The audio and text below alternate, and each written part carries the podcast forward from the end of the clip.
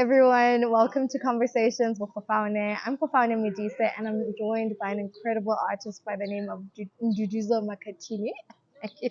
and uh, we are here at the Standard Bank of Joy of Jazz um, edition of the podcast, and we're so privileged to be joined by really a connoisseur of music and messaging in a way you've never heard before. Hello, sir. Wow, wow, what an introduction. it's really great to be here. It's an absolute honor. Yeah. And uh, thanks for having me. I mean, I'm sure there's a lot of people who already know you, but I've always been fascinated as to how one describes himself. So when asked who is Nduduzo, who are you and what is it that you do? Well, Nduduzo Makhathini is from um, Emakongo in Pietermaritzburg, and um, I come from a tradition of healing practices that kind of cements uh, knowledges or technologies of sound. And um, I grew up in that space where there was a very intimate relationship between sound and the cosmos. And so, as a result, the ways in which we thought about songs and repertoires were underpinned by ritual ceremonies in a sense that uh, you don't sing a rain song if awubatli pula. Ah, So in a sense, the song is really a result of being in the world, of being here, of being here now. Um, and so I kind of hold these spiritual modalities or religiosities kind of intimately through curriculum. I went to study music. And of course, through curriculum, I was like kind of fighting against letting go Mm. of these things that matter so much. And that's been my journey. I'm a pianist, healer, decolonial scholar. Uh, I've always been in a university space and against the university. And, and, and you know, um trying to really uh, push towards this idea of a pluriverse mm, as opposed to this idea of one universal that is biased to Western hegemony. And in those moments, our knowledge systems become peripheral. So I'm all of those things, just trying to make sense of the everyday black technologies and black aesthetic, while troubled by politics of post-coloniality mm. and these modalities of refusing these entanglements, uh, these violences that are caused to black bodies and black biography. Absolutely brilliant. I think the interview is over because wow, that's was amazing. but um, let's talk about. Af- I don't think you can talk about jazz without talking about rhythm and the influence in which um, one's Africanness, especially Yeah. when you really delve into ethnicity and where you come from. And you talked about, you know, singing rain songs if, if you Yeah. want to conjure some sort of rain. Sure. So, what has, I guess, African rhythm, quote unquote, how has that influenced the type of jazz that which you Well, make? yeah, the I think the first challenge becomes the if we think of jazz as as a as an Af- as an as an American art form, I think we have a challenge. Mm. Um, so I think it's almost impossible to speak about jazz and omit the transatlantic slave trade. And within that, we think about how displacement is really the thing that informed the, the enunciation of sound with regards to jazz aesthetic. Yes.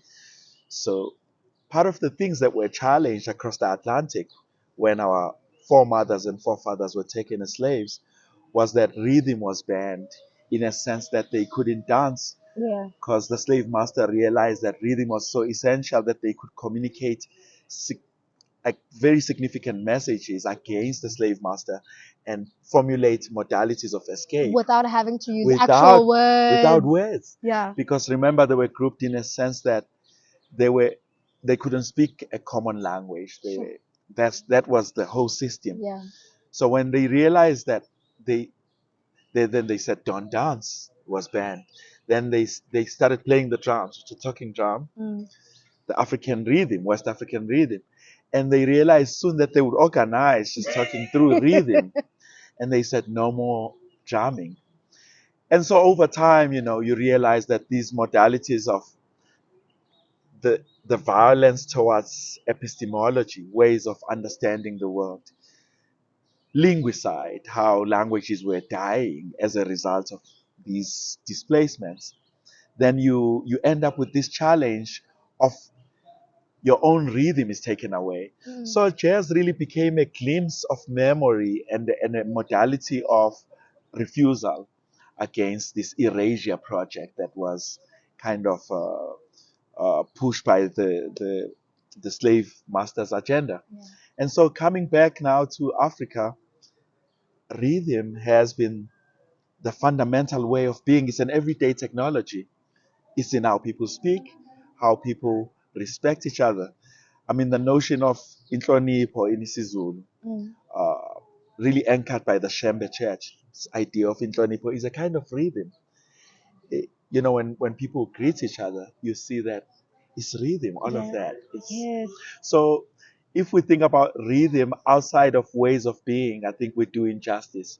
Rhythm is just the everyday technology that our forefathers and foremothers left for us that liberates an African mind, that liberates an African sounds and Mm. music music uh, enunciations. Yeah, and still on the uh, line of African jazz, you also can't separate it from political and societal issues, There we go. right? There we go. And so the influence as well, and I guess somewhat the the friction that it may cause and the disruption as well that may not be easily understood and it's how can a musical genre cause so much disruption within a society within the political framework more especially in south africa Yeah. Well, I guess all of that holds as like the syntax um, ideas that are kind of housed in the sound. So I see sound as this energy field that houses all of these uh, societal problems. It, it creates space for all of that. Um, and in South Africa, it's even more explicit. When we think about the 60s, this, uh, uh, uh, Sharpeville massacre, or we think about the 1976 Soweto uprising, there is a way in which that informed composition in a very, very, very deep sense. Uh, so it's not only a reflection of societal ill, ills, but it's also a way of challenging. So, so jazz in this sense problematizes, it, it, challenges, it theorizes. It is not only a backdrop, but a way to uh, to actually project solutions. Mm, You know, to Absolutely. societal. Yeah, yeah. So that that kind of relationship can never really be unlearned. It's it's just jazz came out as a condition where the black body was trying to find its own freedoms, and it would always be that Mm. way. absolutely Yeah. there was um I was a quote actually a friend of mine he was um, studying at harvard business um business executive business school and um there was a statement that said sorry Oh my about God. this beat I don't know. Thokozani, Thokozani Makehla, okay. Uh, so this there was a statement that was said at the at, Harvard Business um, Executive Business School. It said, "I think like a jazz musician or something like that, Yeah. or think like a jazz artist." Mhm. And I, I wondered what does that mean, and what does that even mean Hmm. for someone It in the executive uh, space? Yeah, it could mean a lot of things, but I think fundamentally jazz is informed by improvisation. And go. improvisation means to be here now and figuring things out in real time. So that's one of the ways to think like a jazz musician. Right. To be here now and to be improvising your everyday life. Mm. Yeah. And um, in closing, what would you say is, is really your reason for being? Because for you, I'm realizing that just throughout our conversation and the research I've done about you, that jazz to you is not just a means of following one's passion or making money, but it's it's kind of like a life pursuit in purpose. Uh, sort of like it called you. Yeah, yeah. It was an alignment, a divine alignment of sorts. yeah. yeah. Well, I think that's true.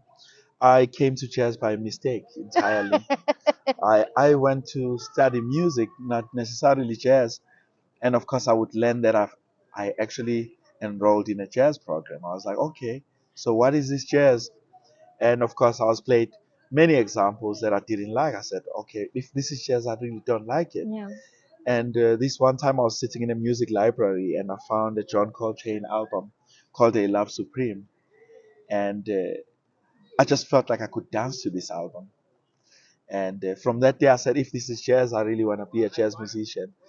Essentially, I come to jazz really looking for space to co create my own lived experiences. It allows me to say something about the world I want to see around me, but also it's central to my practice, yobungoma. You know, um, of course, in the Botswana, maybe they will say goma, which means truth, but it also means divination, it means prophetic practices. It's so there's a sense in which music is not really a standalone practice, whether it's jazz or anything. Music was to be in service of a much broader everyday practices and cosmology. So I I think that's what jazz service is a divination tool. It's about having a glimpse of what tomorrow looks like. Absolutely brilliant. Thank you so much.